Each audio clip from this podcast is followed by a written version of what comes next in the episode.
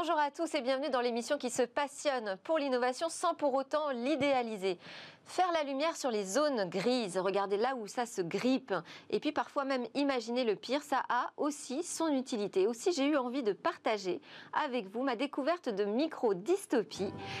Ce sont de petites histoires courtes comme des tweets et qui nous placent, en fait, qui nous interrogent sur la place, pardon, de l'humain et du numérique dans la société. Nous en parlerons dans quelques instants avec mon premier invité, François Oust. Et puis Victoire Sicora nous présentera les news vues depuis les réseaux sociaux.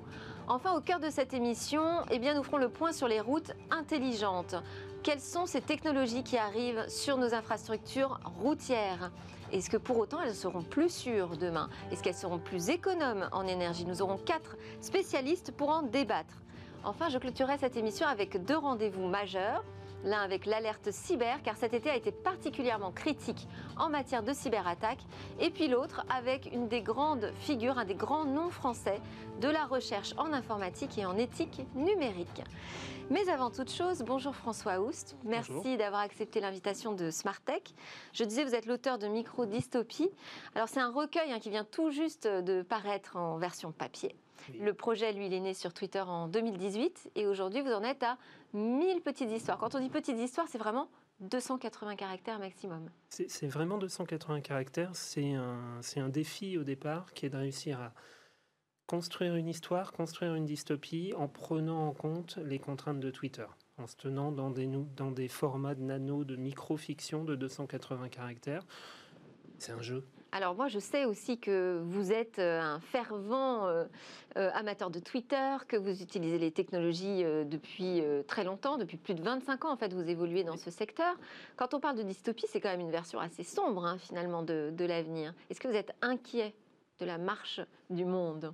Je ne suis, pas spécialement inquiet. Je pense que je ne ferais pas le métier que je fais euh, pendant 25 ans si j'étais inquiet sur, euh, sur l'avenir. Mais je pense Parce que... qu'être enthousiaste et dystopiste, hein, c'est un peu contradictoire, François. Il y a un côté provocateur dans le, dans le nom de la dystopie. Il y a forcément un côté provocateur autour de ça. Euh, mais je pense qu'il faut garder en tête notre humanité et il faut garder en tête le la façon dont la technologie influe sur notre humanité et dont notre humanité influe sur la technologie. Euh, J'ai pas envie de voir un monde technologique pur entre guillemets le meilleur des mondes. On l'a vu dans, dans, beaucoup de romans et beaucoup de films de science-fiction. Là, Huxley, forcément. Euh, J'ai pas envie non plus d'avoir une, une, dégradation technologique. Il n'est pas question de revenir au 19e siècle, mais il euh, faut prendre en compte les deux. Il faut prendre en compte notre nature humaine dans le développement de la technologie. Et c'est ça le jeu de la micro Et justement, en 25 ans, comment vous avez vu les choses évoluer? Qu'est-ce qui vous semble important comme transformation majeure dans nos vies? La plus grosse transformation que j'ai pu, euh, pu voir, c'est la place que prend le digital dans, nos vies. C'est la place que prend le digital au quotidien. Euh, il y a 25 ans, euh, créer un site internet, c'était une affaire de spécialistes, c'était une affaire de passionnés dans son grenier, sur, sur des plateformes d'hébergement. Aujourd'hui, tout le monde peut s'exprimer sur Internet. Et la, principale chose qui a changé, c'est justement cette ouverture qui va quelque part avec une non-maîtrise. Parce que à force d'avoir ouvert euh, des réseaux sociaux, des systèmes domotiques, de l'intelligence artificielle et de la rendre disponible à tout le monde, euh, on a de moins en moins de personnes qui comprennent comment ça fonctionne et qui sont capables d'en jouer et qui sont capables de la maîtriser. Pour vous, il y a euh, un défaut d'éducation, c'est-à-dire que la démocratisation a été plus rapide que l'éducation aux technologies? Comme pour toutes les technologies qui sont arrivées dans l'histoire humaine. Hein, euh, je pense qu'il n'y a personne aujourd'hui qui est encore capable de, démonter un moteur de mobilette comme on le faisait il y a 50 ou il y a 70 ans. Euh, on a forcément avec une ça, Ça pose un problème de ne plus pouvoir rentrer dans la machine? Ça pose un problème de ne pas la comprendre. Parce que ça pose un problème de ne pas forcément comprendre les impacts de ces actions. Aujourd'hui, je ne sais pas forcément quand je publie un tweet, euh, quand je euh, commande quelque chose sur Internet ou quand je demande une action à ma maison euh, sur l'augmentation de la température, etc. Les impacts que ces commandes, que ces données peuvent avoir pour moi ou pour l'humanité sur le long terme. Il y a, une question de prise de conscience. aussi sur euh, la transformation numérique avec des clients, puisque vous êtes euh, euh, consultant au sein de l'agence Planète, Planète France en particulier. Comment vos clients perçoivent vos micro-dystopies? Ça les fait rire ou pleurer? Ça les, fait, ça les fait rire. Oh, ça, les, ça les fait plus rire que pleurer. C'est une question de prise de recul et je pense que, que c'est sain pour. modestement. Je pense que c'est sain pour eux d'avoir une agence, d'avoir des personnes qui sont capables de relativiser la place du digital. On n'a pas la prétention d'arriver avec une, en tant qu'agence, avec une solution 100% digitale, de se dire que déployer un ordinateur, déployer un système va résoudre tous les problèmes. On sait aujourd'hui qu'il euh, y a énormément d'éducation, il y a énormément d'humains. Euh, il y a toujours cette blague hein, chez les euh, chez les professionnels de l'IT, qui est de dire que 90% des problèmes, 90% des bugs sont situés entre l'écran et la chaise. Euh, il faut le garder en tête euh, aujourd'hui. Euh, tout ça, ce ne sont que des outils qui ont des dépendances à l'humanité. Et si on n'a pas ce regard humain, je pense qu'on fait que la moitié du travail, puis on va au-devant de quelques déconvenus. Alors, ce qui est intéressant aussi dans, votre démarche d'avoir démarré sur Twitter, c'est que finalement, ça vous permet d'avoir un processus interactif mhm. avec les internautes. Est-ce qu'ils vous renvoient à la suite de vos posts eux-mêmes leur petite vie, leurs petites histoires en 280 caractères? Il y en a. Il y, en a eu certains, il y a eu quelques, euh, quelques écritures, quelques réponses. Il y a des gens qui prolongent les histoires aussi. Euh, on arrive avec une idée, euh, un système qui, qui s'établit, qui, qui, essaye de s'expliquer en 280 caractères. Et puis, on a des personnes qui répondent, qui vont poussent l'histoire plus loin. J'ai eu aussi quelquefois quelques réponses pour me dire oh, ça existe. T'es gentil, mais ça, ça existe déjà. Et effectivement, il y a des choses qu'on ne voit pas passer et on se rend compte que la réalité a rattrapé l'imagination. Pourriez nous en lire une ou deux? Oui, bien sûr. On découvre un peu à quoi ça ressemble. Alors moi, j'avoue, j'en ai lu quelques-unes déjà sur euh, votre page Twitter. Euh, là, ce qui est vraiment nouveau, c'est que ça devient un recueil, en fait. Ça prend un sens euh, cohérent. Tout à fait. Euh, si, on en lit quelques, je vais en lire une ou deux seulement. Euh, il, y a, beaucoup d'intelligence artificielle, euh, de robots, de, véhicules autonomes, toutes ces technologies qui nous font rêver. et on se pose la question de leur réaction face à nous. Par exemple, il y a, celle-ci. Le robot de la bibliothèque municipale aurait été l'assistant idéal s'il n'avait pris l'initiative de censurer certains ouvrages de science-fiction qu'il jugeait offensants. Très bien. Bon, donc c'est à découvrir maintenant. On peut se le procurer aux éditions C et F.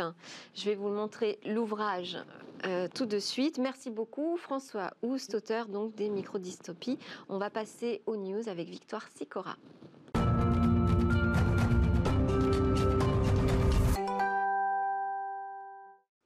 Bonjour Victor Sicora, alors qu'avez-vous trouvé sur les réseaux sociaux aujourd'hui? Alors je vous ai trouvé une solution sur Twitter pour créer un mot de passe ultra sécurisé et il vous faut seulement 25 dés, mais pas n'importe lesquels. Regardez à quoi ça ressemble. Vous le voyez, sur chaque face, un chiffre est associé à une lettre différente. Il vous suffit de les placer dans cette boîte bleue qui permet d'obtenir 196 arrangements différents. Et comme ils ont pensé à tout, une app convertit cet arrangement en mot de passe. Sur Twitter, le moins qu'on puisse dire, c'est que ça ne fait pas l'unanimité. Les internautes ont en effet relevé différents biais comme l'équilibrage des dés, le fait que l'on passe par une app et donc un service tiers ou encore l'argument mémoire, car oui, au final, ce mot de passe ultra sécurisé, bah, il faut s'en souvenir. Ou alors le rentrer dans un coffre-fort de mot de passe. Et du côté d'Instagram? Alors c'est une vidéo qui a attiré mon attention. J'ai d'abord pensé à un GPS, mais non, c'est bien un téléphone. Regardez, c'est le LG Wing, un nouveau smartphone qui dispose d'un second écran qu'on peut faire pivoter en forme de T. Alors vous allez me demander à quoi ça sert? C'est la question que se sont posées les tweetos parce qu'à part en faire un GPS, on voit pas trop à quoi ça peut servir d'autre. Pour en savoir plus, il va falloir attendre le lancement officiel. Et vous vouliez nous parler d'une start-up qui a fait le buzz autour de la Covid. Oui, Delphine, imaginez une vitre placée au milieu d'une salle de réunion. Vous toquez et votre interlocuteur apparaît sur la vitre de plein pied alors que vous êtes à Paris et lui à Marseille.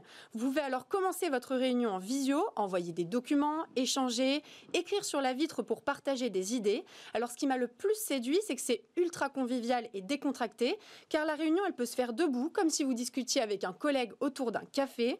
Alors je suis pas la seule à avoir aimé, hein, les internautes adorent. Ça fait deux ans que la start-up Vitre a été créée, mais ça a pris un tournant différent avec le Covid, bien sûr, et le télétravail. Aujourd'hui, c'est un outil qui pourrait bien devenir indispensable et en plus, c'est éco-friendly. Un des arguments de vente, c'est son optimisation d'énergie.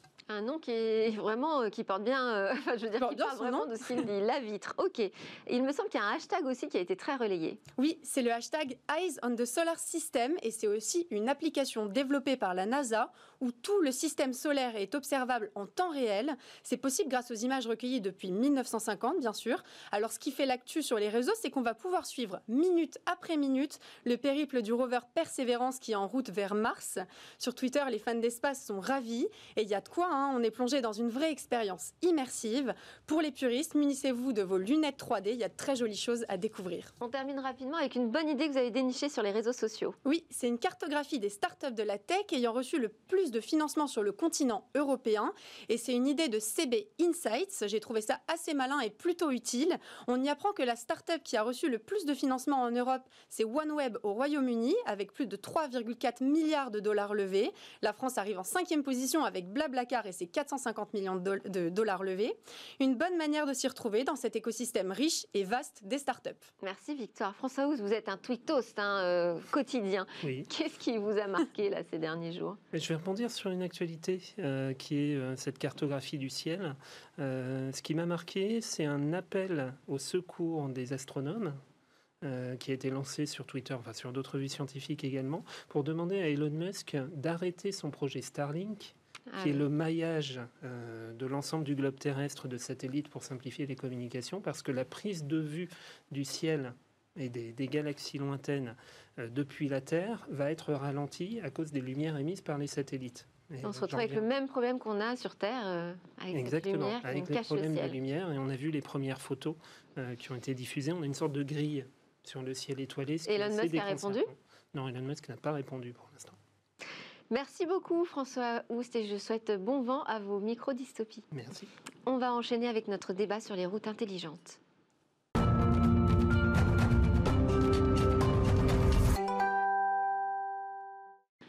Intelligente, on va s'intéresser au premier cas pratique. Alors moi cet été j'ai passé une tête au Royaume-Uni et je me suis retrouvée face à un chauffeur qui était totalement exaspéré de voir toutes ces caméras sur son chemin. Et surtout, il considère que finalement, ces routes intelligentes, eh bien, elles sont plus dangereuses que les routes avant, puisque les conducteurs sont totalement déresponsabilisés, à son avis. C'est le point de départ de notre débat. J'ai invité des spécialistes de la question pour essayer de comprendre un peu quels sont les technos qui arrivent, mais aussi si ça va vraiment nous permettre de gagner en sûreté sur la route et peut-être aussi en économie d'énergie. J'ai avec moi Ariel Gomez. Vous êtes journaliste conférencier, éditeur de Smart City Mag et initiateur aussi du Smart Cities Tour et de la tournée des initiatives locales de transition énergétique. Alors avec ces deux événements, vous voulez démystifier le sujet des villes intelligentes et puis surtout diffuser des bonnes pratiques auprès des élus et des cadres territoriaux. On va parler de ça tout de suite. Jean-Luc Franchino, vous êtes directeur du programme Éco-Mobilité de VDCOM, qui est un institut pour la transition énergétique. Il a été mis en place dans le cadre du programme d'investissement d'avenir dédié à la mobilité individuelle décarbonée et durable. Alors VDCOM, ça repose sur une collaboration entre des industriels et euh, de la filière automobile, aussi aéronautique, des opérateurs d'infrastructures, et de services de l'écosystème de la mobilité. Alors on va pouvoir avoir une vision globale avec vous de tous les acteurs sur ce marché. Et puis Guillaume Crunel, vous êtes associé responsable du secteur automobile et mobilité pour Deloitte France et vous êtes aujourd'hui notre consultant sur cette question.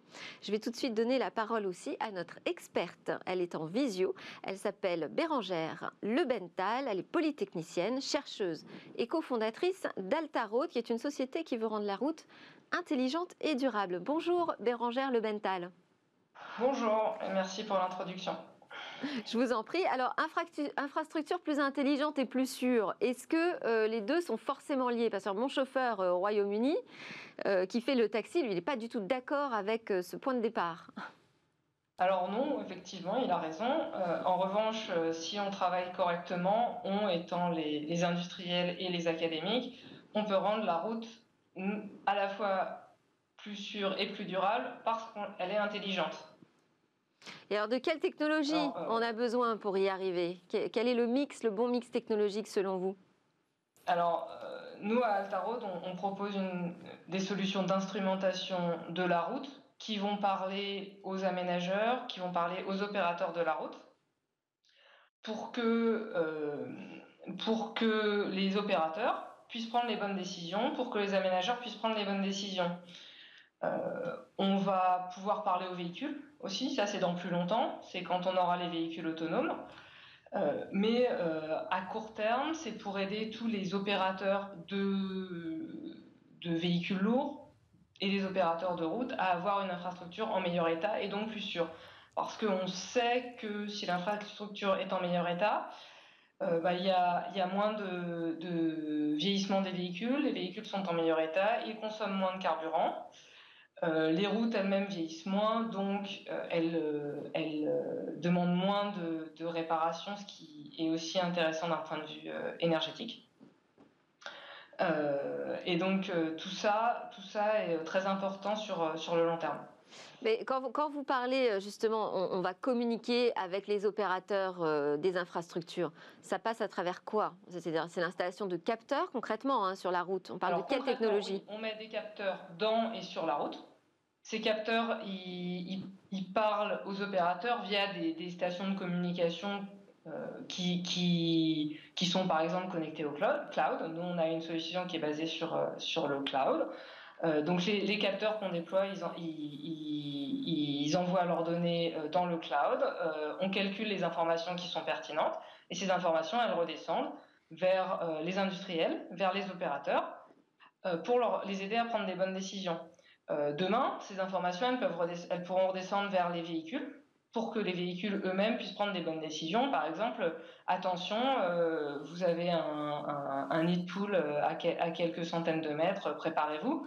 Alors aujourd'hui, vous allez me dire Waze fait ça très bien, mais Waze c'est du collaboratif. Donc vous ne savez pas si euh, les, véhicules qui sont passés avant ont détecté le, problème.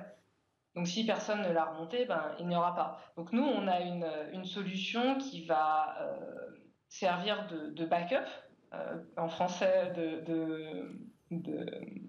bah, de, qui, va, qui va doubler les solutions, euh, les solutions actuelles collaboratives et qui rend ces solutions plus fiables. Après, pour les communiquer euh, aux conducteurs, c'est pas si compliqué que ça. Aujourd'hui, on n'a pas besoin d'avoir une voiture autonome. On peut très bien utiliser les systèmes mobiles existants. bon, smartphone. Ariel Gomez. Oui, tout à fait. Vous, vous parlez de, démystifier la, ville intelligente euh, et des bonnes pratiques. Ça veut dire quoi? Il y a des freins aujourd'hui culturels à l'utilisation de technologies pour rendre la ville et la route plus intelligentes euh, oui, certainement. Mais je crois que la, question de la route, il faut l'appréhender d'une manière un petit peu globale. Euh, la route, c'est aussi ce qui roule dessus. Et aujourd'hui, on est dans une mutation vers ce qu'on appelle les routes de cinquième génération. Donc au départ, très schématiquement, la route, c'était juste un axe de transport pour faire circuler des véhicules. Aujourd'hui, cette route doit devenir communicante, entre autres, pour s'adapter aux nouveaux usages. Et dans ces nouveaux usages, il y a la voiture électrique qui commence à circuler de plus en plus. Plus tard, la voiture autonome. Et la voiture autonome va devoir communiquer à la fois avec les autres véhicules et avec l'infrastructure. Donc, euh, d'où euh, l'intelligence de la route, des capteurs divers et variés qui vont pouvoir avertir les, avertir les conducteurs de, euh, d'obstacles sur la route, de, bouchons, en fait, des choses qui existent aujourd'hui. Les conducteurs ou les voitures, quand elles sont. Ou, les voitures, parce qu'effectivement, quand on reçoit aujourd'hui, quand on reçoit une information, parfois par voie des radios, il y a une radio spécialisée sur les autoroutes qui vous dit attention, à tel kilomètre, il y a un bouchon, il y a accident. Donc là, la voiture, elle pourra avoir l'information directement et au besoin ralentir, commencer à ralentir bien en amont pour éviter la formation d'un bouchon. Ça engage d'avoir euh, une forte confiance quand même euh, en son, en son véhicule. C'est pour ça qu'aussi on peut penser qu'il y aura quelques freins culturels. Euh, Jean-Laurent Franchino, la route intelligente, est-ce qu'elle peut être économe énergétiquement? Parce que finalement là, on parle d'installer des capteurs, faire tourner des algorithmes pour analyser des datas, communiquer avec des voitures qui sont autonomes électriques. Tout ça, c'est de la consommation. Oui, oui, oui. elles peuvent être, elles peuvent fournir de l'énergie même les routes, euh, on a travaillé, nous, à l'Institut, sur la capacité de euh, transférer de l'énergie électrique aux voitures alors qu'elles roulaient. Et euh, ça a été fait en, déjà en 2014 au travers du projet Fabrique qu'on a mené au sein de Et ça, comment ça marche? Eh bien, c'est par, par, induction. Donc, vous avez des bobines qui sont placées dans la route et également sur le véhicule et il y a transfert d'énergie. On est capable de transférer euh, même euh, plus d'énergie que l'on a à une station de recharge dans la rue. Et de ce fait, on peut alléger les véhicules, donc les rendre plus performants énergétiquement, et leur prolonger l'autonomie. Mais du coup, ça charge tous les véhicules qui circulent sur cette route. Alors oui, ça c'est et les véhicules qui seraient euh, qui seraient équipés de ce dispositif de recharge par induction. Et Renault, actuellement, qui est un de nos membres, ainsi que Peugeot, euh, euh, sont en train de lancer un projet européen qui va essayer de déployer au niveau européen cette technologie qui s'appelle Insight et EV. Voilà. Bérangère Le Bental, euh, je parlais des caméras sur les routes euh, au Royaume-Uni. C'est vraiment mon expérience hein, dont je parle. Euh, en fait, les caméras filment les voitures, calculent leur vitesse moyenne et leur envoient des petits mots quand ils vont un peu plus vite. C'est ce qu'on appelle aussi plus généralement peut-être la computer vision, c'est-à-dire l'analyse par un ordinateur d'images caméra. Est-ce que ça, aujourd'hui, ce sont des solutions qui sont étudiées en France également? Alors, euh, c'est des solutions qui sont utilisées dans, bah, dans, notre, dans notre solution pour de la reconnaissance de plaques, par exemple. Euh, ça peut servir euh, aussi pour de la reconnaissance de contenu sur les, sur les poids lourds. On, travaille énormément avec les, industriels des chantiers de construction. Et donc, ce sont des, des, industriels qui sont intéressés à reconnaître le contenu de leur, de leur véhicule automatiquement parce qu'ils n'ont pas forcément l'information. Donc ça, on, ça, on y travaille. Euh, c'est une, partie du, problème de la route intelligente, mais euh, on sait qu'on ne saura pas tout dire par des caméras. Donc c'est extrêmement important aussi d'avoir euh, un équipement d'infrastructure qui, est, qui va doubler les informations des caméras pour donner des informations plus, plus fines. notamment, on travaille énormément sur le poids du véhicule parce que c'est quelque chose qui va, va contribuer à la, sécurité si on a des véhicules qui ont des poids contrôlés. Euh, je ne sais pas si vous vous rappelez cet accident, ce pont qui s'était effondré parce qu'un camion trop lourd était passé dessus. Euh, ça, c'est des situations qu'on pourrait éviter si on, si on peut euh, détecter les camions en surcharge. Et ça, c'est pas possible de le faire par caméra, il faut, être réaliste. Et ça, c'est des choses que notre solution permet de faire, c'est-à-dire détecter, ben, ce camion, il est en surpoids, lourd, il est dangereux pour l'infrastructure, il est dangereux pour les véhicules à côté. il faut, bah, il faut, il faut l'arrêter, ou au moins il faut signaler au véhicule, attention, on a détecté que vous êtes trop lourd, euh, euh, déchargez, euh, déchargez votre véhicule, arrêtez-vous par exemple. Ariel Gomez, vous vouliez réagir sur euh, les euh, caméras sur la route? euh, je, voulais revenir brièvement sur la question de l'énergie. D'abord, c'est Et de l'énergie, oui. Parce qu'il y a cette expérimentation sur les routes à induction, il y a aussi l'expérimentation de, panneaux photovoltaïques sur les routes, donc pour produire l'énergie. Là, pour le coup, l'énergie, elle ne va pas directement dans le véhicule, mais elle est stockée dans des batteries ou elle est stockée et injectée sur le réseau et la voiture se recharge ensuite. Il y a une autre façon pour la route pour économiser de l'énergie, c'est en mettant des, et, là c'est pas forcément très euh, très techno, c'est pas très connecté, c'est en utilisant des enrobés plus clairs, c'est-à-dire en ayant des routes plus claires, on a moins besoin de les éclairer, donc ça génère une économie d'énergie sur l'éclairage public qui est assez conséquente. Alors je me tourne vers vous, Guillaume Crunel, notre consultant aujourd'hui, et votre euh, métier dans la vie c'est également ça, donc ça tombe bien. Qui sont les grands acteurs de la route intelligente? Je pense que ce qui est intéressant dans, la route intelligente, c'est qu'elle euh, fait euh, intervenir tout un écosystème d'entreprises. Alors, on, parle souvent beaucoup des startups, c'est normal parce qu'elles sont le fer de lance d'une certaine innovation, mais c'est quelque chose de. La route, c'est quelque chose de très gros, c'est quelque chose de très, euh, comment on dit, capital intensif, beaucoup d'argent. faire un kilomètre d'autoroute sans capteur, ça coûte déjà des millions d'euros à chaque fois. Donc, les grands acteurs aujourd'hui sont ceux qui faisaient les routes, qui vont devenir de plus en plus digitaux. On a des grands acteurs en France qui sont, qui sont connus. Hein. On a les Vinci, les Colas, les Sage. Tous, tous ces acteurs-là sont, sont présents.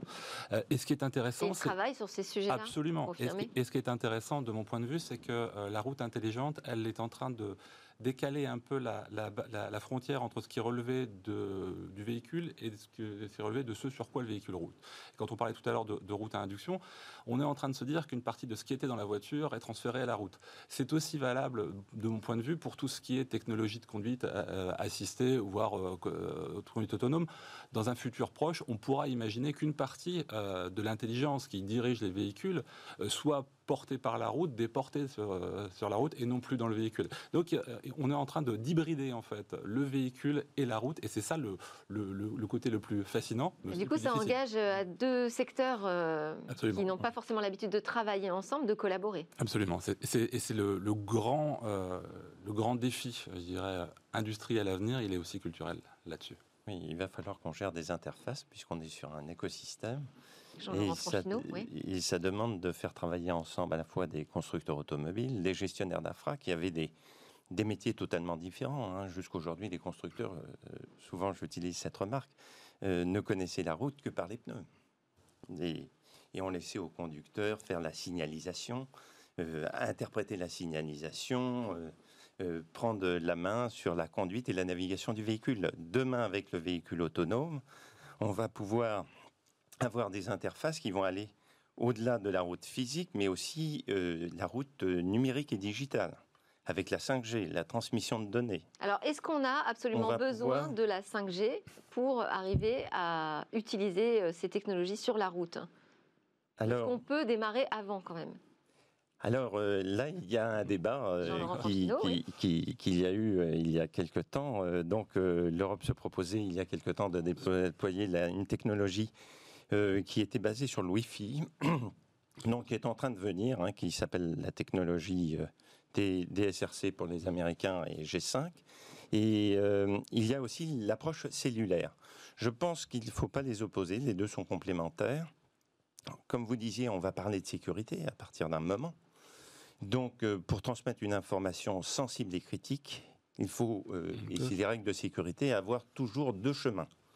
donc, pour transmettre la même information, il faut la transmettre sur une bande de radio et sur une autre, et s'assurer ainsi qu'elle arrive bien à destination. Ce serait le et donc, on Va voir, On parlait d'hybridation, on va voir même de l'hybridation sur la connectivité qui va arriver.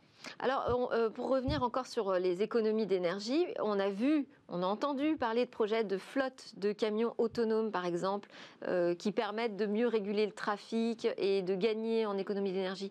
Mais pour autant, on ne les voit pas sur la route encore. Qu'est-ce qui, qu'est-ce qui fait que ça bloque Ariel Gomez? Alors, quand ça peut être lié à la 5G. Donc, effectivement, on, se disait à quoi peut servir la 5G. La 5G a un avantage par rapport aux technologies actuelles, c'est qu'elle permettra, pas tout de suite, mais en 2023-2024, de euh, gérer euh, massivement des objets connectés, donc euh, jusqu'à un million d'objets connectés au, kilomètre carré. Et les, voitures, les camions sont des objets connectés, donc on pourra gérer des convois de, de véhicules qui se suivent de très très près, de, convois de camions, qui se suivent, en se suivant de près, ils ont moins de frottement, donc économie d'énergie.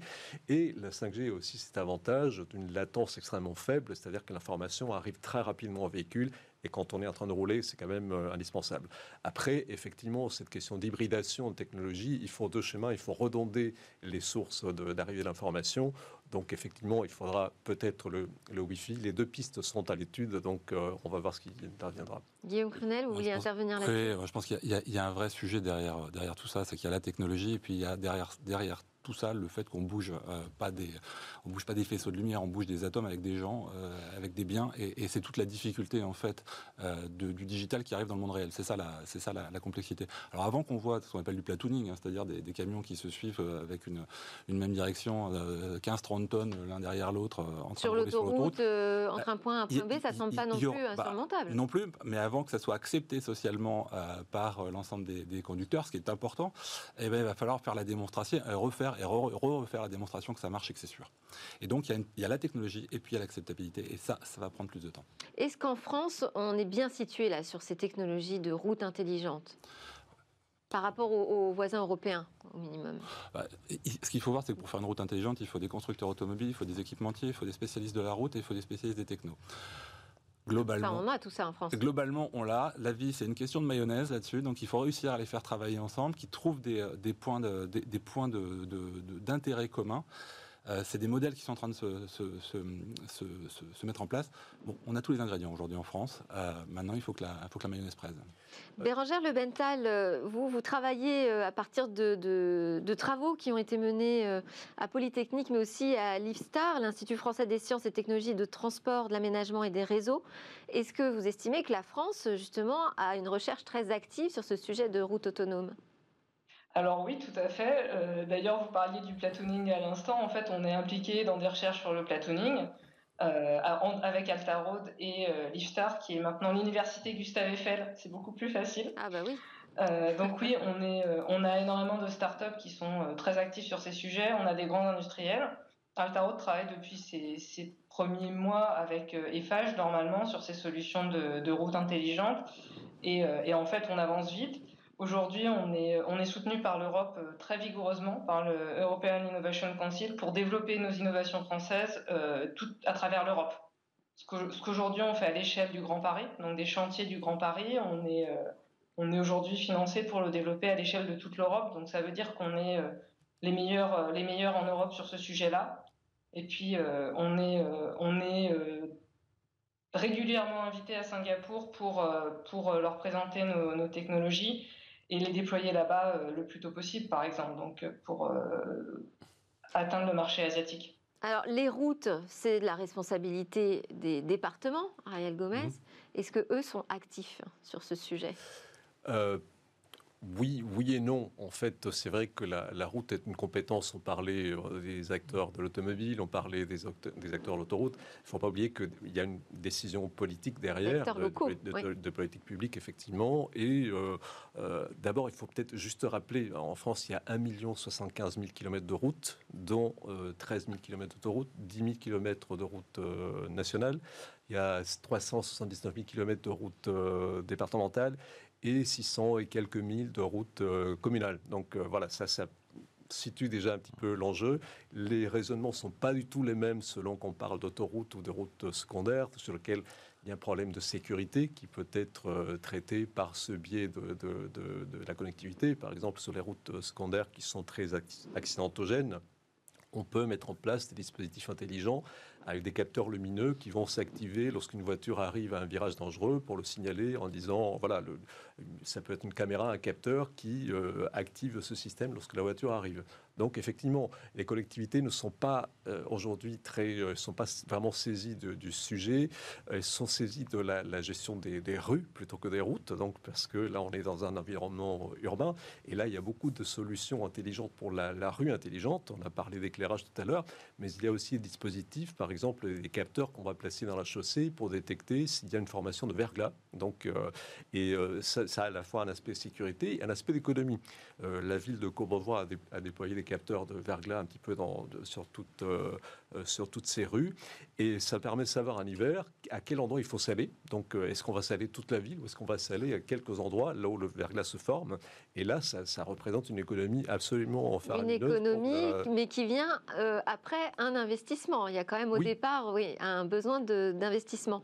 Mm. Vous, vous essayez de rassembler l'ensemble des acteurs autour de, de ces questions. Est-ce qu'il y a des consensus qui commencent à émerger? Euh, Oui, alors. On les rassemble euh, parce que, comme je vous ai dit au départ, on est dans une approche système. Hein. La route aujourd'hui, ce n'est plus euh, des objets séparés, c'est des objets qui vont s'imbriquer les uns les autres en fonction des usages que l'on va avoir, en fonction des nouveaux véhicules qui vont arriver. Donc, pour animer cet écosystème, on se propose de constituer avec eux, et a été mentionné, des projets européens euh, on les fait travailler avec les académiques. Et surtout, en même temps, on fait une recherche appliquée afin de faire émerger très vite les points critiques et après les traiter. Et généralement, les points critiques. Il faut des zones de test euh, Voilà, des zones de test. Donc, euh, au sein de l'Institut VDECOM, on utilise les pistes de Satori, qui sont des moyens formidables pour nous permettre de tester sur la route et en conditions réelles euh, ces nouvelles applications, déterminer les endroits qui posent problème et après essayer de faire dégager des consensus au travers de nouveaux projets ou voire en capitalisant sur euh, le développement de normes parce que les enjeux de normes vont être très importants comme on l'a dit quand vous êtes sur un système ça, pas les Français qui décident tout seuls. Non. Et là, on doit s'inscrire au niveau international. Alors c'est là où euh, d'avoir un relais, un projet européen en appui de démarche de normalisation est important, puisque là, on n'y va pas seulement que les Français, mais on y va au niveau européen. Et après, ça se traite même au niveau de l'OMC, puisque les enjeux de la route sont des enjeux mondiaux. et répondent au, code de la route. Voilà. Je vous, donne le mot de la fin. Qu'est-ce qu'on peut retenir de ces routes intelligentes? Les premiers cas pratiques, bon, on ne les a pas euh, vraiment vus pour l'instant. Mm. Euh, comment on va faire là pour avancer sur ce sujet? Je pense qu'une route intelligente, c'est quand on a une information qui vient de la route et qu'on en fait quelque chose. Alors, euh, une fois qu'on a, une fois qu'on a dit ça, on, commence avec un péage, on commence avec de l'information sur la route euh, d'accident ou, ou d'infraction. Et puis après ça, euh, on rajoute de l'information et on trouve des cas d'usage de, plus en plus, de plus en plus intéressants. Moi, ce qui me semble extrêmement positif aujourd'hui, c'est que la démarche a été enclenchée. Euh, de plus en plus de, projets sont, sont, sont, à l'état de, ce qu'on appelle de, proof of concept, enfin d'essais en, en, conditions réelles. la France n'est pas, pas du tout en, retard sur ce sujet-là. On, a des acteurs qui se mobilisent et de plus en plus. donc le, point positif, c'est que au plus on aura de l'information, au plus on aura des acteurs concernés qui travaillent ensemble, et au plus euh, on apportera des solutions qui ont un vrai impact euh, sociétal. En tout cas, pour vous, on a la, bonne démarche aujourd'hui. On a vu que la recherche était également active. Je remercie Bérangère Lebental d'Altaro d'avoir été avec nous en visio. Merci aussi à Ariel Gomez de Smart City Mag et Jean-Laurent Franchino de VDCom. Guillaume Crunet, je vous garde avec moi en plateau parce qu'on va partir juste après la pause. On a rendez-vous avec l'alerte cyber et on va pouvoir en parler ensemble aussi.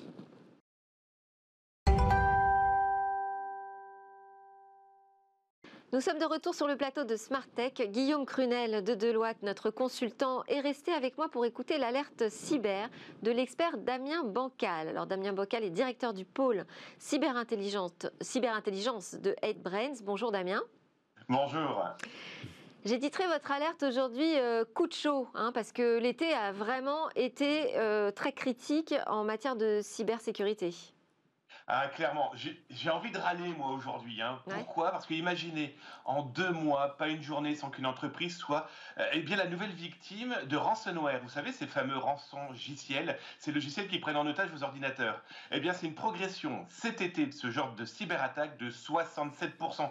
Je trouve ça complètement fou. Hein. 67% entre juillet et le mois d'août. Euh, ce sont des attaques qui ont été rendues publiques, en plus celles dont je vous parle, hein, ce qui veut dire que toutes celles qui ne sont pas encore rendues publiques ou cachées sous le tapis, eh bien, on n'en connaît rien. Alors, dans le lot des victimes, on a eu Canon, LG, Xerox, le Collège militaire royal canadien, une vingtaine d'entreprises du secteur de la santé, des assurances, des avocats.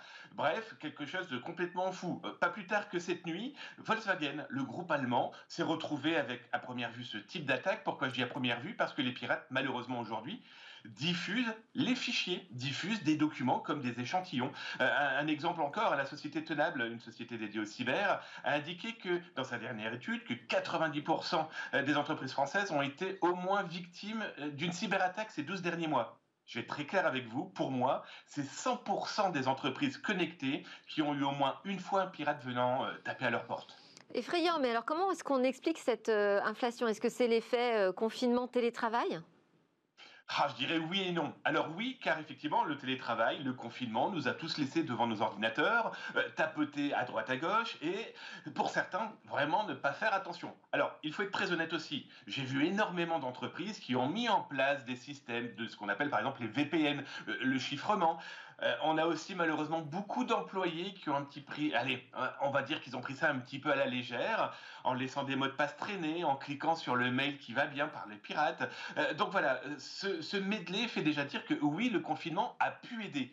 Et non, car beaucoup de pirates possédaient déjà des accès. C'est ça qui fait très peur. C'est qu'aujourd'hui, on en parle un petit peu plus parce qu'ils le montrent. Euh, mais il y a eu tout ce qui s'est fait avant. Je prends l'exemple très clair de Maisy, l'un des groupes malheureusement les plus productifs dans ce genre de cyberattaque. Ils ont expliqué par exemple que pour la banque du Costa Rica, qui est quand même pas n'importe qui, c'est une banque, eh bien ils étaient déjà passés dans les serveurs de cette banque l'été dernier et ils sont revenus euh, avec leur tongs et là par contre ils ont tout volé. Du coup c'est pas du tout rassurant pour la suite. Hein. Ah bah, c'est inquiétant parce que euh, il faut pas tomber dans la paranoïa, soyons très clairs. Mais c'est pas rassurant parce qu'ils mettent des moyens, ils ont décidé de pouvoir attaquer. Alors je vous parlais de Maisie, mais il y a Sodoni Kobe, Conti, Darkseid, euh, fraîchement arrivé euh, dans ce business.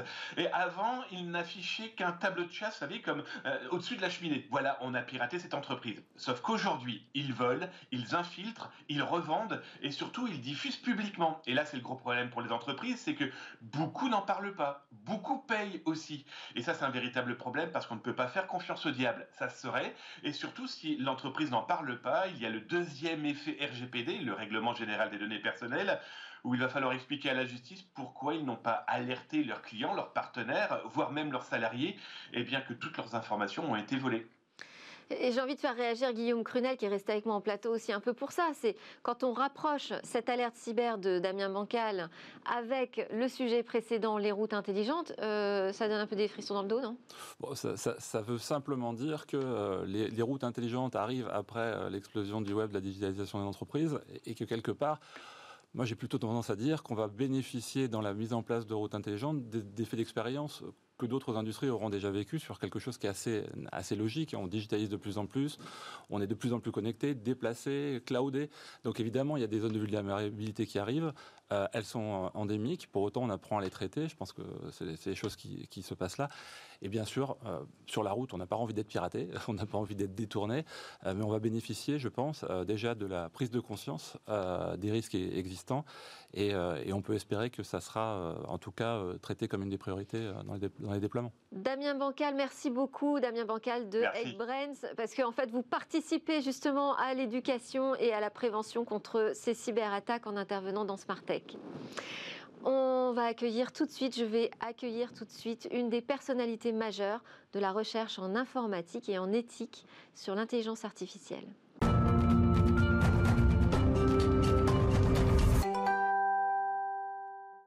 Mon dernier invité aujourd'hui, je disais, est une personnalité majeure dans le domaine de la recherche et de la pensée numérique. Ingénieur et philosophe de formation, Jean-Gabriel Ganassia est chercheur en intelligence artificielle. Il est professeur d'informatique à la faculté des sciences Sorbonne Université. Il est aussi directeur adjoint du LabEx Hopville. Alors, ces activités-là sont centrées sur le versant littéraire des humanités numériques. Bonjour Jean-Gabriel Ganassia.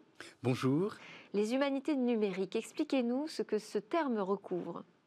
Alors pour ça, il faut d'abord rappeler ce que sont les humanités, parce que le terme est un tout petit peu ambivalent en français, hein, traditionnellement. Hein. on se souvient, hein, je crois, euh, la chanson d'Yves Montand, sur les, où il parlait des, humanités, c'était l'étude du, latin et du grec. mais au sens anglo-saxon, c'est beaucoup plus large.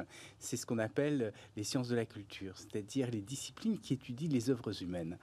Et euh, euh, pour faire cela, traditionnellement, hein, on avait des, vieux érudits qui euh, lisaient des livres hein, et qui recensaient, réfléchissaient. Hein. alors c'est l'histoire, la critique littéraire, l'archéologie, etc.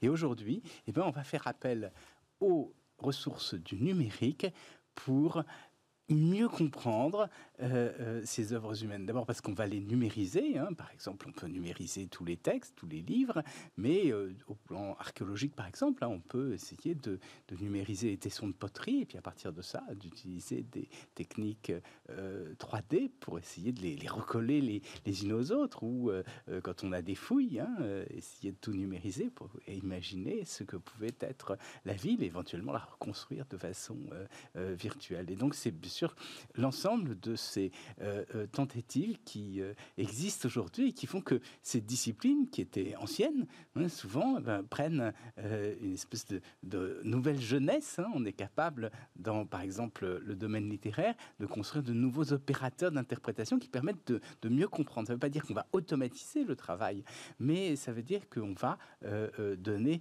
des équipements qui vont permettre d'aller plus loin dans notre intelligence. Je trouve que c'est vraiment quelque chose de passionnant. Alors justement, vous avez parlé d'intelligence artificielle.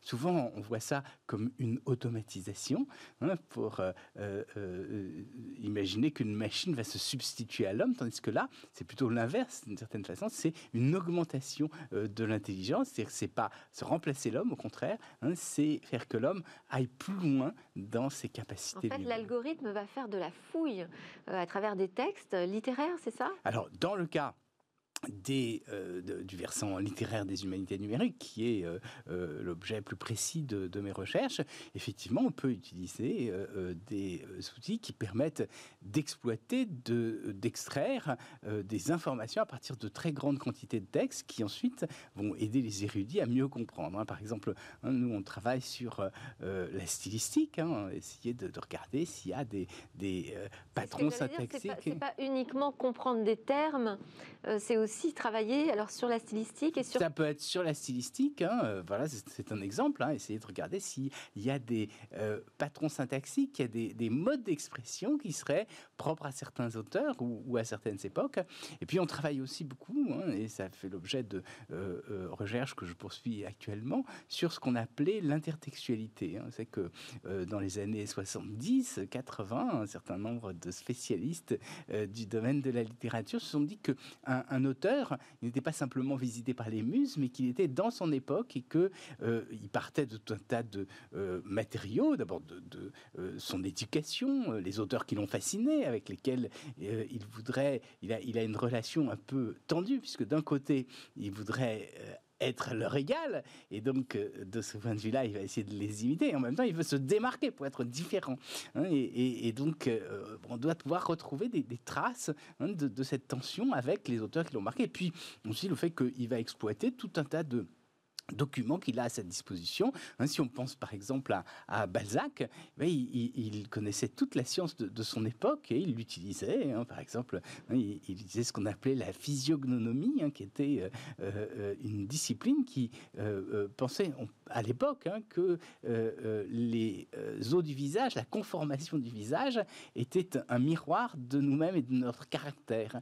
Et alors, c'est intéressant parce qu'on retrouve dans, dans ses œuvres à certains moments des, des description de personnes où il va prendre des traits qui viennent des traités de physiognomie. Enfin voilà, c'est donc ce, genre de choses. Vous travaillez également sur les, modes d'édition, les nouveaux modes d'édition qui pourraient apparaître? Alors, bien sûr, l'une des conséquences, c'est que hein, on, voudrait mettre les textes plus facilement à, disposition avec de nouveaux modes de lecture. Alors, ça peut être soit tiré parti de ce dont je viens de parler, c'est-à-dire euh, de toutes les de tous ces opérateurs d'interprétation. Ça peut être aussi des, éditions, ce qu'on appelle génétiques, c'est-à-dire qu'on essaye euh, euh, d'avoir sur un texte euh, euh, toutes les, versions antérieures pour aider à comprendre la démarche de l'écrivain. Hein, et, son héritage. voilà, c'est ça. Hein, donc, euh, donc on, peut faire ça. Et puis on peut avoir surtout tout un tas de choses qui font que beaucoup de lectures sont plus uniquement linéaires, hein, mais peuvent être un, tout petit peu diagonales. Et, ça, bien sûr, ça va avoir des, effets importants. Et moi, il y a une dizaine, une quinzaine d'années, j'ai développé un logiciel avec un, un laboratoire qui s'appelle l'ITEM, Institut des textes et euh, manuscrits euh, euh, modernes. et ce laboratoire est spécialisé dans ce qu'on appelle la critique génétique, c'est-à-dire la genèse de l'œuvre, hein, l'étude des brouillons et la comparaison des brouillons. Et donc on a fait un petit logiciel qui comparait automatiquement les brouillons, parce qu'à la main c'est difficile, enfin il faut les transcrire bien sûr, mais ensuite hein, se dire, ben, voilà, tel mot a été remplacé par tel autre, telle chose a été supprimée. Et ça on le fait de façon automatique et on a des éditions génétiques avec ce logiciel qui permet parce que si, vous voyez, si vous avez trois brouillons, quatre brouillons, c'est difficile, parce que si vous en avez deux, vous mettez une, face en, une, une, page en face de l'autre, et encore d'ailleurs, c'est pas facile parce qu'il faut, il faut les lire, mais si vous en avez trois ou quatre, vous savez pas comment faire, et ben maintenant, on arrive à faire ça.